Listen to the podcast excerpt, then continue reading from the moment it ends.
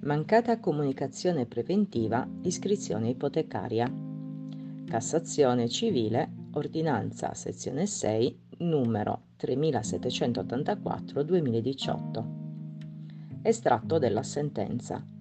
In tema di riscossione coattiva delle imposte, l'iscrizione ipotecaria ex articolo 77 del DPR numero 602 del 1973, nella formulazione vigente ration temporis, non costituisce atto di espropriazione forzata e può pertanto essere effettuata senza la previa notifica dell'intimazione di cui al precedente articolo 50,2, ma in ossequio al principio del contraddittorio endoprocedimentale, deve essere preceduta, pena la sua nullità, dalla comunicazione e dalla concessione di un termine di 30 giorni al contribuente per il pagamento o la presentazione di osservazioni.